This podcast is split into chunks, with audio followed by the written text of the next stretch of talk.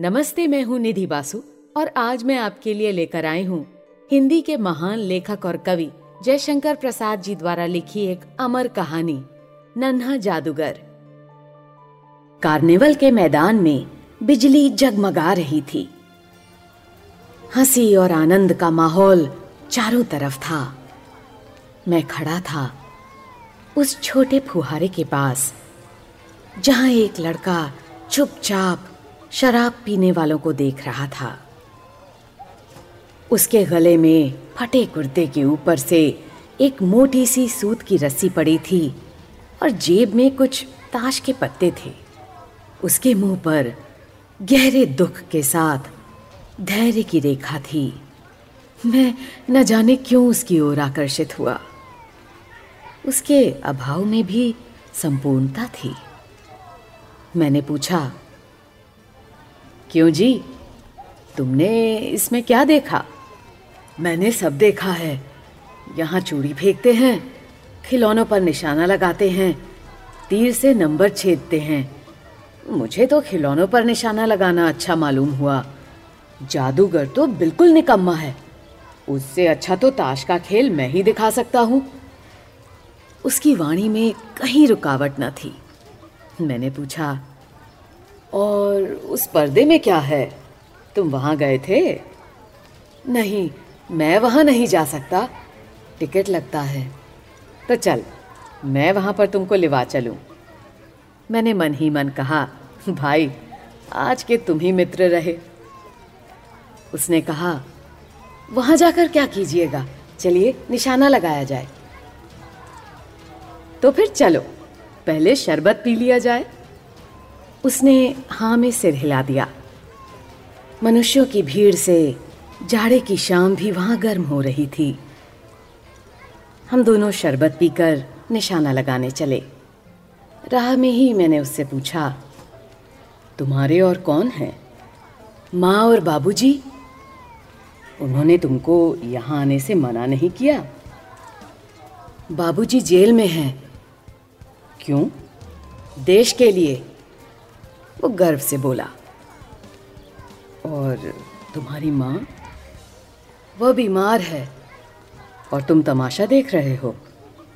उसके मुँह पर तिरस्कार की हँसी फूट पड़ी। बोला, तमाशा देखने नहीं, दिखाने निकला हूँ।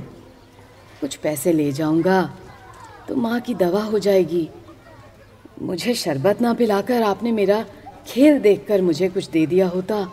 तो मुझे अधिक प्रसन्नता होती। मैं आश्चर्य से उस तेरह चौदह वर्ष के लड़के को देखने लगा। हाँ मैं सच कहता हूँ, बाबूजी, माँ जी बीमार है, इसलिए मैं नहीं गया। कहा? जेल में। जब कुछ लोग खेल तमाशा देखते ही हैं तो मैं क्यों ना दिखाकर माँ की दवा करूँ और अपना पेट भरूं? मैंने गहरी सांस ली। चारों ओर बिजली के लट्टू नाच रहे थे। मन बेचैन हो उठा। मैंने उससे कहा अच्छा चलो, निशाना लगाया जाए। हम दोनों उस जगह पर पहुँचे, जहाँ खिलौनों को गेंद से गिराया जाता था। मैंने बारह टिकट खरीद कर उस लड़के को दिए। वो निकला पक्का निशानेबाज। उसका कोई गेंद खाली नहीं गया। देखने वाले दंग रह गए। उसने बारह खिलौनों को बटोर लिया लेकिन उठाता कैसे? कुछ मेरी रुमाल में बांधे कुछ जेब में रख लिए। बाबूजी, आपको तमाशा दिखाऊँगा। बाहर आइए मैं चलता हूँ। वो नौ दो ग्यारह हो गया। मैंने मन ही मन कहा इतनी जल्दी आँख बदल गई। मैं घूमकर पान की दुकान पर आ गया। पान खाकर बड़ी देर तक इधर उधर टहलता, देखता रहा। झूले के पास लोगों का ऊपर नीचे आना देखने लगा। तभी किसी ने ऊपर के हिंडोले से पुकारा। बाबूजी! कौन? मैं हूँ, छोटा जादूगर। कलकत्ते के सुरम्य बोटानिकल उद्यान में लाल कमलों से भरी हुई एक छोटी सी झील के किनारे, घने वृक्षों की छाया में अपनी मंडली के साथ बैठा हुआ मैं जलपान कर रहा था। बातें हो रही थी। इतने में वही छोटा जादूगर दिखाई पड़ा। हाथ में चार खाने का खादी का झोला, साफ़ जांघिया और आधी बाहों का कुर्ता। सिर पर मेरी रुमाल सूत की रस्सी से बंधी हुई थी। मस्तानी चाल में झूमता हुआ आकर कहने लगा, बाबूजी, नमस्ते। आज कहिए तो खेल दिखाऊँ? नहीं जी, अभी हम लोग जलपान कर रहे हैं। फिर इसके बाद क्या गाना बजाना होगा, बाबूजी? नहीं जी, तुमको क्रोध से मैं कुछ और कहने जा रहा था। श्रीमती ने कहा, दिखलाओ जी, तुम तो अच्छे आए, भला कुछ मन तो बहले। मैं चुप हो गया, क्योंकि श्रीमती की वाणी में वह माँ की सी मिठास थी, जिसके सामने किसी भी लड़के को रोका जा नहीं सकता। उसने खेल आरंभ किया। उस दिन कार्निवल के सभी खिलौने उसके खेल में अपना अभिनय करने लगे। भालू मनाने लगा, बिल्ली रूठने लगी, बंदर घुड़कने लगा। गुड़िया का ब्याह हुआ गुड्डा वर काना निकला। लड़के के तरह तरह से बोलने से ही अभिनय हो रहा था। सब हँसते हँसते लोटपोट हो गए। मैं सोच रहा था, बालक को आवश्यकता ने कितनी जल्दी चतुर बना दिया है। यही तो संसार है। ताश के सब पत्ते लाल हो गए, फिर सब काले हो गए। गले की सूत की डोरी टुकड़े टुकड़े होकर जुट गई। लट्टू अपने से नाच रहे थे। मैंने कहा, अब हो चुका, अपना खेल बटोर लो, हम लोग भी अब जाएँगे। श्रीमती जी ने धीरे से उसे एक रुपया दे दिया। वो उछल उठा। मैंने कहा, लड़के, छोटा जादूगर कहिए, यही मेरा नाम है, इसी से मेरी जीविका है। मैं कुछ बोलना ही चाहता था कि श्रीमती ने कहा अच्छा तुम इस रुपए से क्या करोगे? पहले पेट भर पकौड़ी खाऊँगा, फिर एक सूती कंबल लूँगा। मेरा क्रोध अब लौट आया। मुझे अपने पर ही बहुत गुस्सा आया। ओह, कितना स्वार्थी हूँ मैं। उसके एक रुपए पाने पर मैं इतनी ईर्ष्या करने लगा था ना? वह नमस्कार करके चला गया। हम लोग उद्यान देखने के लिए चले। उस छोटे से बनावटी जंगल में शाम साए साए करने लगी थी।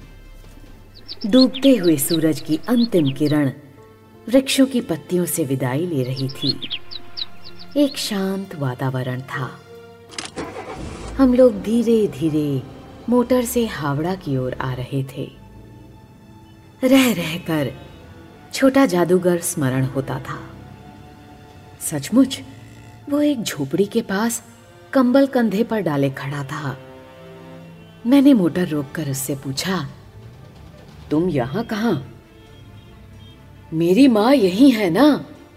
अब उसे अस्पताल वालों ने निकाल दिया है। मैं उतर गया। उस झोपड़ी में देखा तो एक स्त्री चिथड़ों से लदी हुई काँप रही थी। छोटे जादूगर ने कंबल ऊपर से डालकर उसके शरीर से लिपटते हुए कहा, माँ, मेरी आँखों से आँसू निकल पड़े।